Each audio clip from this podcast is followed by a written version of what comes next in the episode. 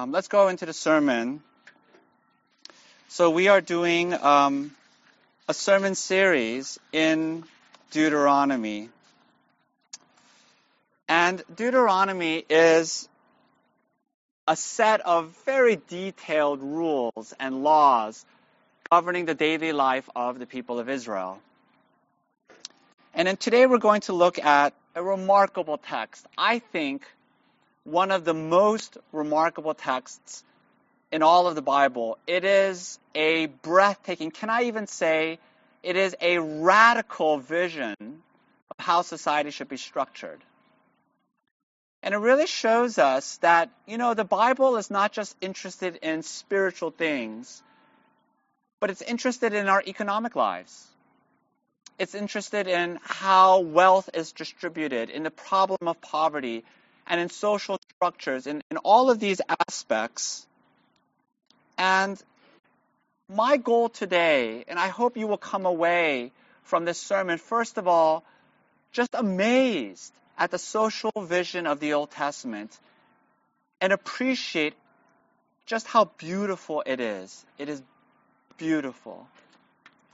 And then, secondly, I hope that you will come away deeply challenged about how you're going to live your life today, how you're going to respond with your life to this text. So, with that in mind, we're going to read Deuteronomy chapter 15. Um, actually, we're just going to read the first part of it, verses 1 through 11. The whole text is actually verses um, goes to verse 23, but we're going to skip the second half and reserve it for another time, which I'll explain to you later. So let's uh, look in your bulletins, also in your um, also uh, on screen, I'll read to you starting in verse 1. If you, uh, if you have your Bibles, the subtitle will say the sabbatical year, but this is the text. At the end of every seven years, you shall grant a release. And this is the manner of the release. Every creditor shall release what he has lent to his neighbor. He shall not exact it of his neighbor, his brother, because the Lord's release has been proclaimed. Of a foreigner you may exact it, but whatever of yours is with your brother, your hand shall release. But there will be no poor among you. For the Lord will bless you in the land that the Lord your God is giving you for an inheritance to possess, if only you will strictly obey the voice of the Lord your God, being careful to do all this commandment that I command you today. For the Lord your God will bless you as he promised you, and you shall lend to many nations, but you shall not borrow, and you shall rule over many nations, but they shall not rule over you. If among you one of your brothers should become poor in any of your towns within your land that the Lord your God is giving you, you shall not harden your heart or shut your hand against your poor brother but you shall open your hand to him and lend him sufficient for his need, whatever it may be. Take care lest there be an unworthy thought in your heart, and you say, The seventh year, the year of release, is near, and your eye look grudgingly on your poor brother, and you give him nothing. And he will cry to the Lord against you, and you will be guilty of sin. You shall give to him freely and your heart shall not be grudging when you give to him, because, because for this is for this the Lord your God will bless you in all your work and in all that you undertake. For there will never cease to be poor in the land. Therefore I command you, you shall open wide your hand to your brother, to the needy, and to the poor in your land. This is the word of God. I have two points. The first is that we are, we are going to look at the social vision of the Old Testament. And then the second point is we're going to look at the early church and the New Testament. So we're going to look at the Old Testament and then we're going to look at the New Testament. So first, the social vision of the Old Testament. Let's look at verses 1 and 2.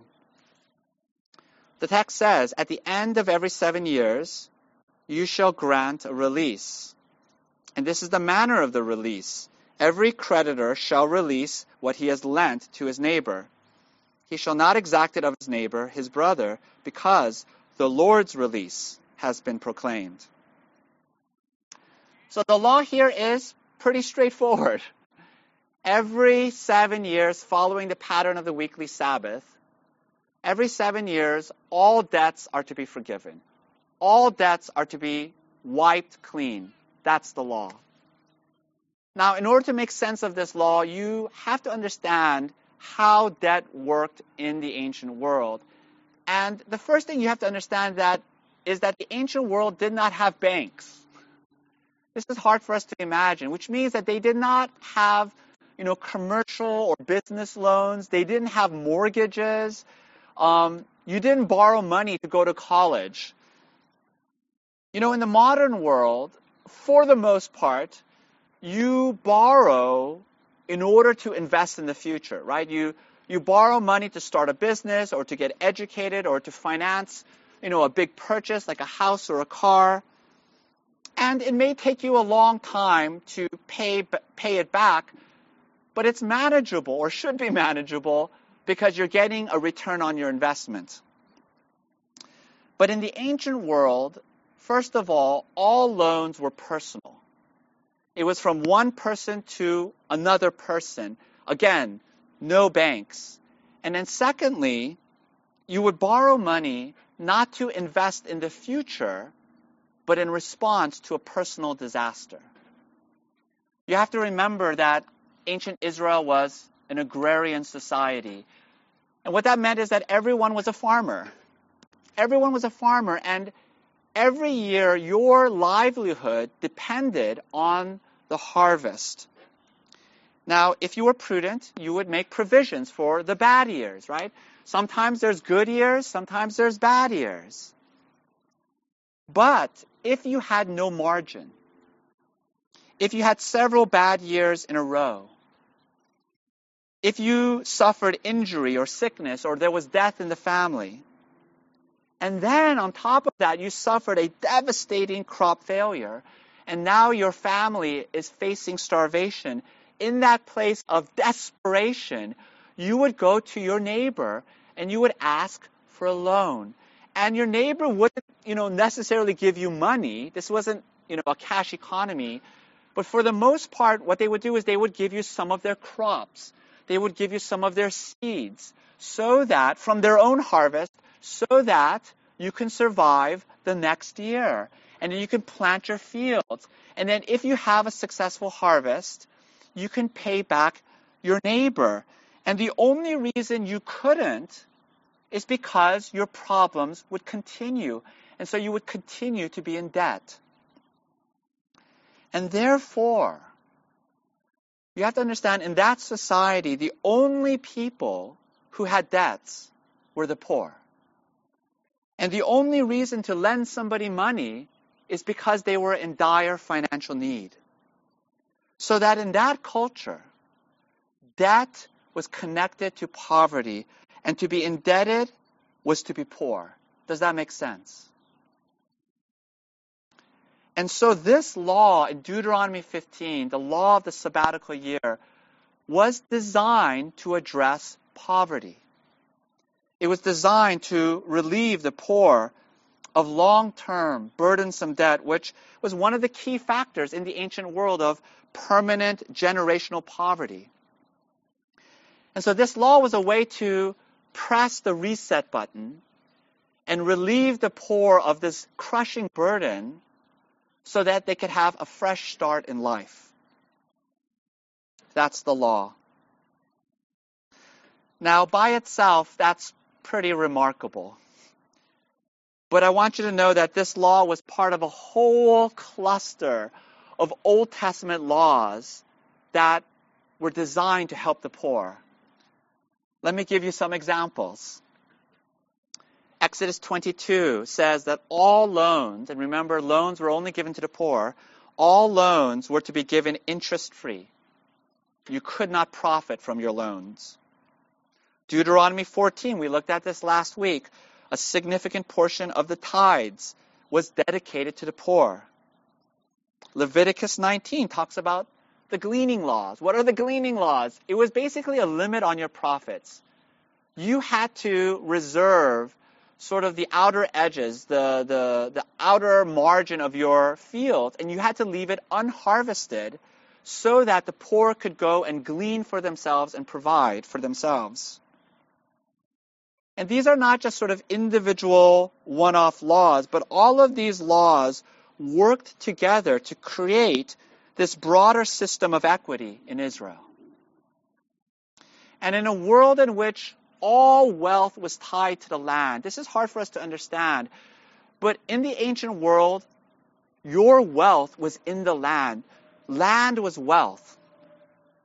And in that culture, let me pause for this plane.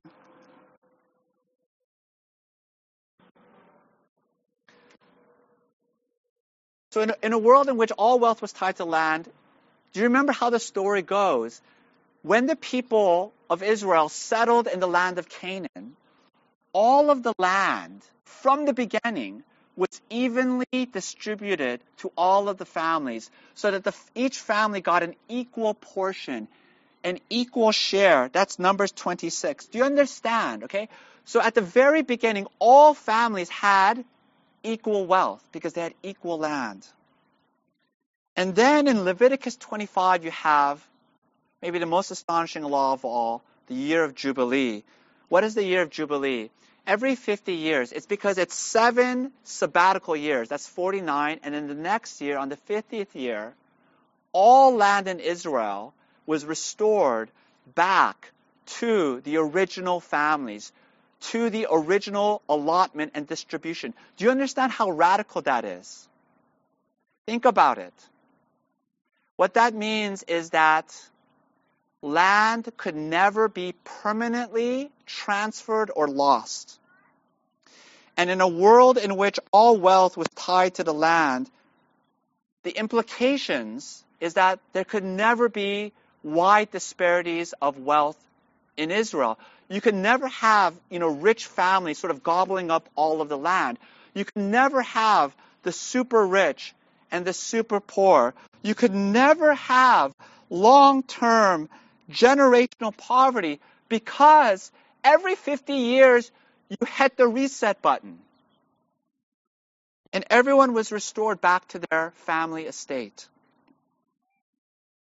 And so when you take all of these laws together, it would have virtually eliminated any permanent underclass in Israel.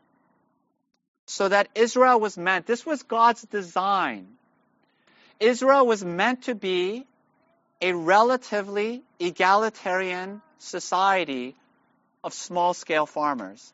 That was God's intention. And this is why you have the most amazing verse in our passage. The audacity of it takes my breath away. In verse 4, the text says, There will be no poor among you. There will be no poor if you obey. In fact, verse 5 says, um, if you strictly obey, which is a very decent translation. The Hebrew there is actually a doubling of the word. It literally says, if you obey, obey. If you truly obey, if you fully obey, you will eliminate long term poverty among you. Before we move on to the next point, I, I want to point out, um, bring up two more things in the text. I want to show you, first of all, the extent, and then secondly, the hard attitude of what God is calling for. So, first, the extent. Look at verse 8. The text says, You shall open your hand to him and lend him sufficient for his need, whatever it may be. This is very comprehensive language. The Bible is not talking about a token handout. The Bible is not talking about giving someone a few dollars so they could buy a meal. But what God is calling for is for credit and help to be extended until that poor person is completely out of their hardship. And the generosity is not to be cut off until that person has reached a sustainable level of sufficiency. That's what the text says. Sufficient for his needs, whatever it may be, this is comprehensive, far reaching generosity. The second, secondly, look at the heart attitude. Look at verse 9. The text says, Take care lest there be an unworthy thought in your heart. And you say, The seventh year, the year of release, is near. And your eye look grudgingly on your poor brother, and you give him nothing. So the seventh year is a set date. It's not seven years after you get your loan. It's every seven years, no matter what. And so, of course, it would be natural for people to think, hmm, this is now the sixth year. The next year is the sabbatical year, which means if I give my neighbor a loan, I may not get it back, right? In effect, the loan would be a gift. And so, in, in effect, the loan would be a total loss. And God says in response to that, do not have a grudging heart. And the Hebrew word there literally means do not be grieved. Don't be sorry. Don't be sad for yourself. But do it with joy. Do it cheerfully. And so God here is not asking for mere compliance. He's not asking for obedience, but with a grudging attitude. He is asking for generosity that comes from your heart, a heart of compassion, a heart of sympathy that loves the poor. Verse 7 says, Do not harden your heart. Do not be unfeeling and callous to the affliction and to the sufferings of others, but open, open your heart to them. That's what God is saying. Finally, notice, notice that this is not an optional activity. This is an obligatory command. Look with me to the end of verse 9. The rest of verse 9 says, If you give your brother nothing, he will cry to the Lord against you, and you will be guilty of sin. You see, the God of the Bible, the God of the Bible, his heart is for the poor. His heart is near to the lowly and to the afflicted. And you see the character of God in Deuteronomy 10:18. We looked at this several weeks ago. Listen to this. He executes justice for the fatherless and the widow, and he loves the sojourner, giving him food and clothing. If this is not your heart too, you cannot claim to know him or to love him. And on the last day, he will say to you, Depart from me. I do not know you. Proverbs 21:13 says, Whoever closes his ear to the cry of the poor will himself call out and not be answered. Some of you are getting very excited about this. And you're captivated by this vision and you're saying, okay, so what are the implications for society today? Like, how does this affect public policy? How does this change the way we should vote? And man, that's a big question. And my answer is I'm not saying there are no implications. There are profound implications, but it's more limited than you think. Because these laws, I want you to understand, applied to the theocratic nation of Israel. And they were not necessarily meant for all nations at all times.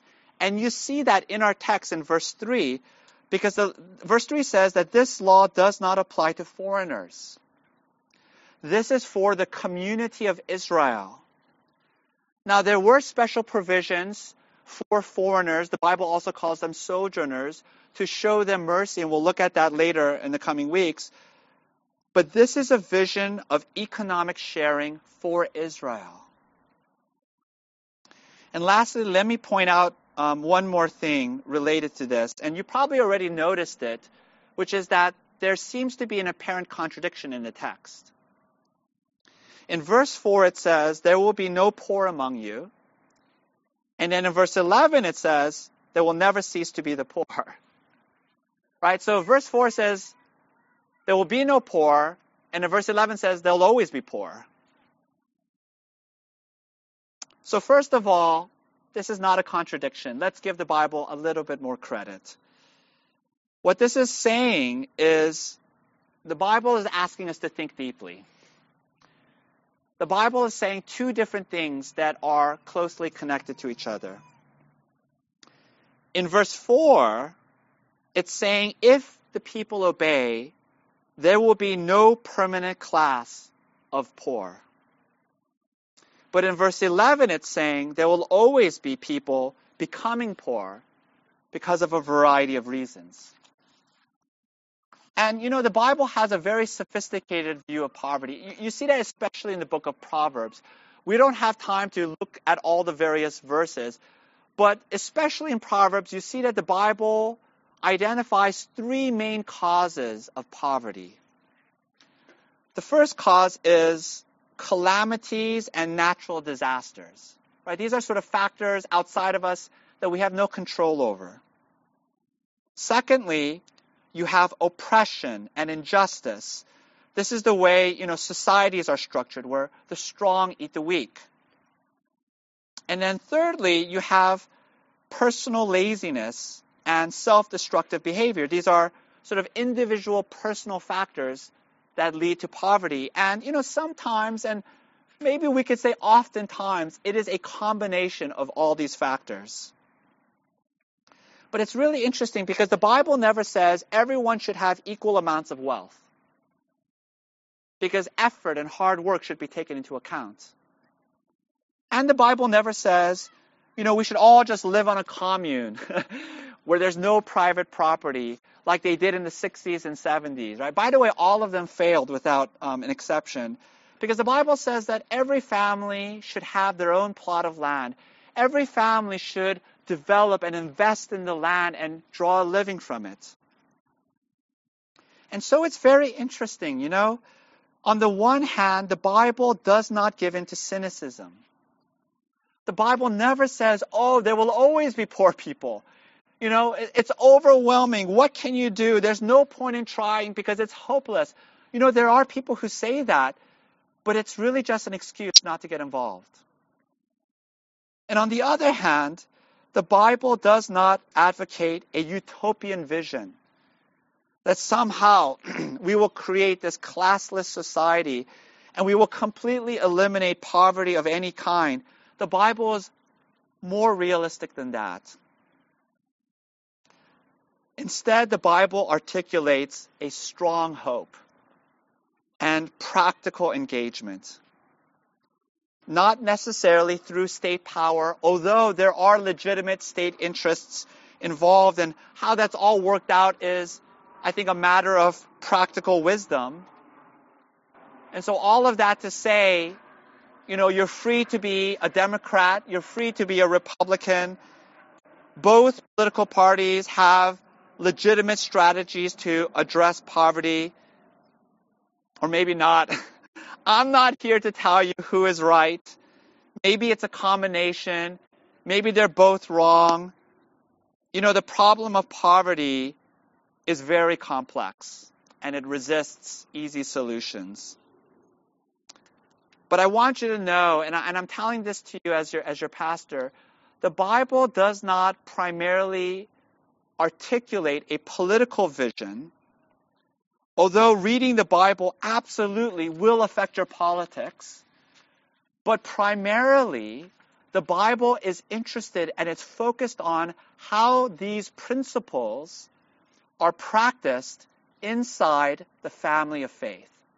That's the Bible's focus. And that leads me to my second point, which is the early church and the New Testament. So I want to take you to the book of Acts.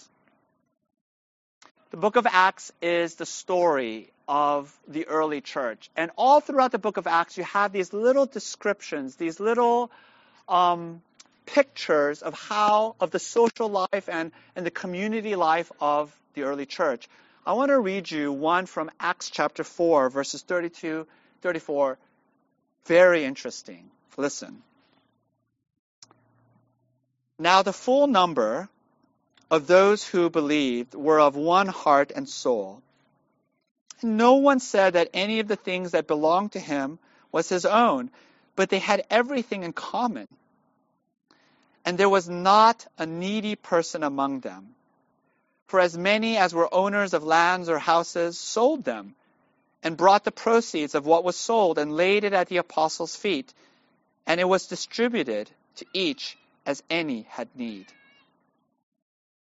So what we learn here is that the early church was a radical community of economic sharing because they thought of themselves as a family. And they took care of each other so that no one was left alone. And what the writer of Acts is telling us, what Luke is telling us, is that this sharing of resources inside the church was so extensive, it was so generous let, let me pause for this plane.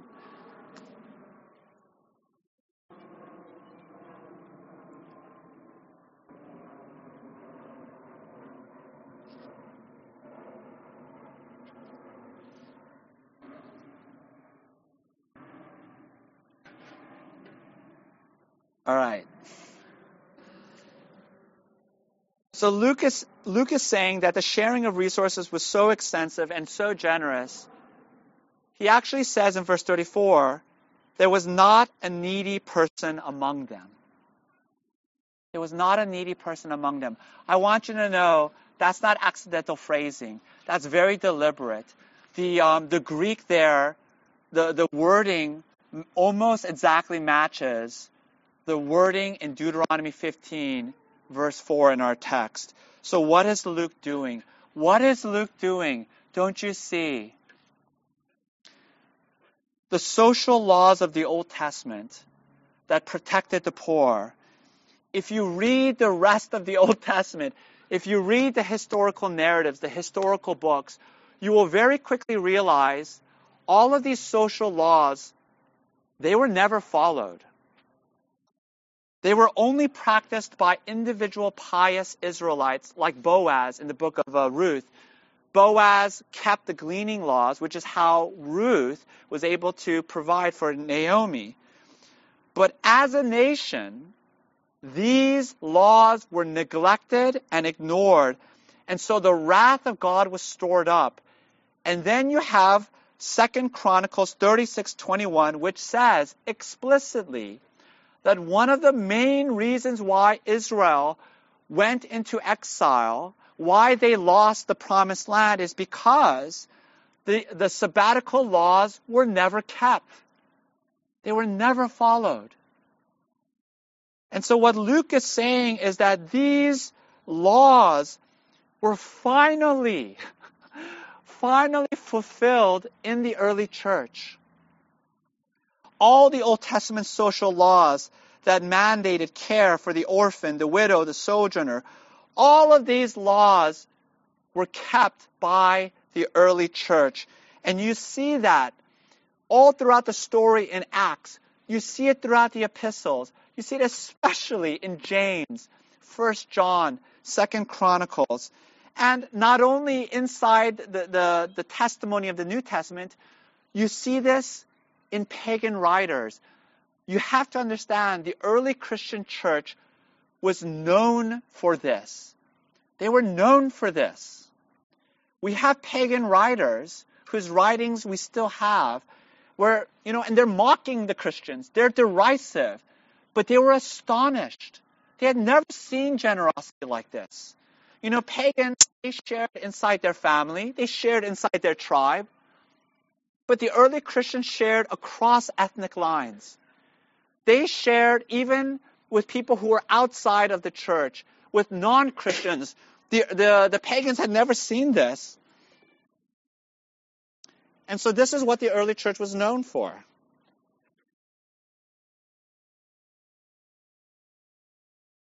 And so here's the question we should be asking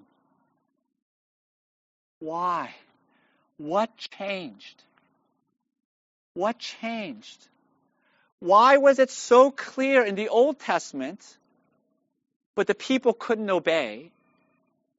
And then why in the New Testament suddenly there's this burst of energy and this enthusiasm and will and desire to obey these laws, these principles? How do you account for that? How do you explain that? And the answer, the answer is Luke chapter 4. In Luke chapter 4, verses 18 and 19, you have Jesus' inaugural sermon. This is his sort of opening message, opening speech to launch his public ministry. And so he goes to the synagogue in Nazareth, his hometown. He picks up the scroll from Isaiah. This is what he reads. Listen to this, very significant. He says, The Spirit of the Lord is upon me because he has anointed me to proclaim good news to the poor. He has sent me to proclaim liberty to the captives and recovering of sight to the blind, to set at, at liberty those who are oppressed, to proclaim the year of the Lord's favor. I want you to understand the year of the Lord's favor. That's Deuteronomy 15. That's the sabbatical year. And by the way, some of you might have noticed it says liberty to the captives. That's the second half of Deuteronomy 15. It's about um, slavery, how it was practiced in ancient Israel and in the Old Testament. And there's a lot of questions about that. And so that, that topic of slavery deserves a very thoughtful and serious sermon, which I'm going to give in two weeks. And so that's why we're reserving it for that. But going back to that phrase, right? Jesus says, the year of the Lord's favor. I want you to know that was never kept by the people of Israel. Never. Never. And then Jesus sits down. And then he says, maybe the most astonishing thing that has been ever said in the Bible. It gives me chills every time I think about it. He says, Today, this scripture has been fulfilled in your hearing. Do you understand? What the New Testament is saying is that the life and the ministry of Jesus is the true and ultimate fulfillment of the sabbatical year. All of the laws that mandated mercy for the poor, all of the laws that showed God's heart for the lowly and the afflicted, was ultimately realized and accomplished by his Son, Jesus Christ. That's the gospel. The gospel of 2 Corinthians 8 9. For you know the grace of our Lord Jesus Christ, that though he was rich, yet for your sake he became poor, so that you by his poverty might become rich. That's the gospel. The gospel is that Jesus Christ the eternal Son of God, was infinitely rich. He owned all the galaxies of the universe. He is the Prince of Heaven. But on a Roman cross, he became poor. He was stripped naked. All his possessions were taken. He died penniless, a shameful death, buried in a borrowed tomb. And then more than that, far more than that, he lost his spiritual wealth. He lost his glory. He lost his power. He lost his relationship with his father.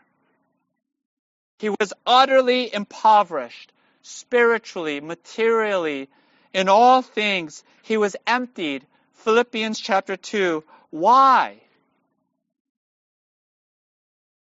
So that we by his poverty might become rich. so that we could be filled with His glory, so that we could receive the reconciliation through His relationship with the Father, so that we could be enriched by His spiritual wealth. Ephesians 1 3, in Christ we have every spiritual blessing. Colossians 2 3, all the treasures of wisdom and, and glory and knowledge are ours in Jesus Christ. We are infinitely rich. We are sons of the living God. We are the apple of his eye. We are his most treasured possession. His eye is always upon us. And when that goes down into your heart, that, that is the key to generosity. Because if you know that you're rich, if you know that you possess this inexhaustible, inextinguishable source of wealth that you can never lose, you see, it's very hard to be generous if you're insecure. It's very hard to give when you're empty. You could only give out of your wealth. You could only give if you feel safe. But in Christ, you are infinitely safe. You are infinitely wealthy. We are co heirs with Christ. We have an inheritance awaiting us, imperishable. That's the answer. I believe that this is the only hope for this world. I believe it with all of my strength. I have given my life to this message. This is the only way to change hearts. Otherwise, you're just using coercion and guilt. That only works for a little bit, but it doesn't last. The only way is that you have to be transformed by the love of Christ. And then your hands will be open. Let's pray. Almighty God, this is a stunning, breathtaking vision for sharing inside the church and beyond the walls of the church. Help us to live like this. Help us to live like a family so that we care for each other, so that no one is left alone, no one struggles by themselves.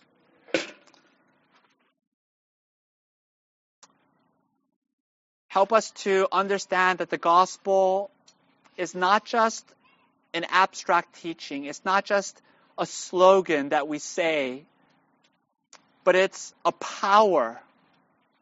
It's active in our lives. May our lives be living sermons of the gospel so that people who don't know you, non Christians, will look at us and say, Surely the love of God is alive in you because I see your love for one another. Lord, make the gospel a reality and not just, not just words, but a living truth. We pray this in Christ's name. Amen.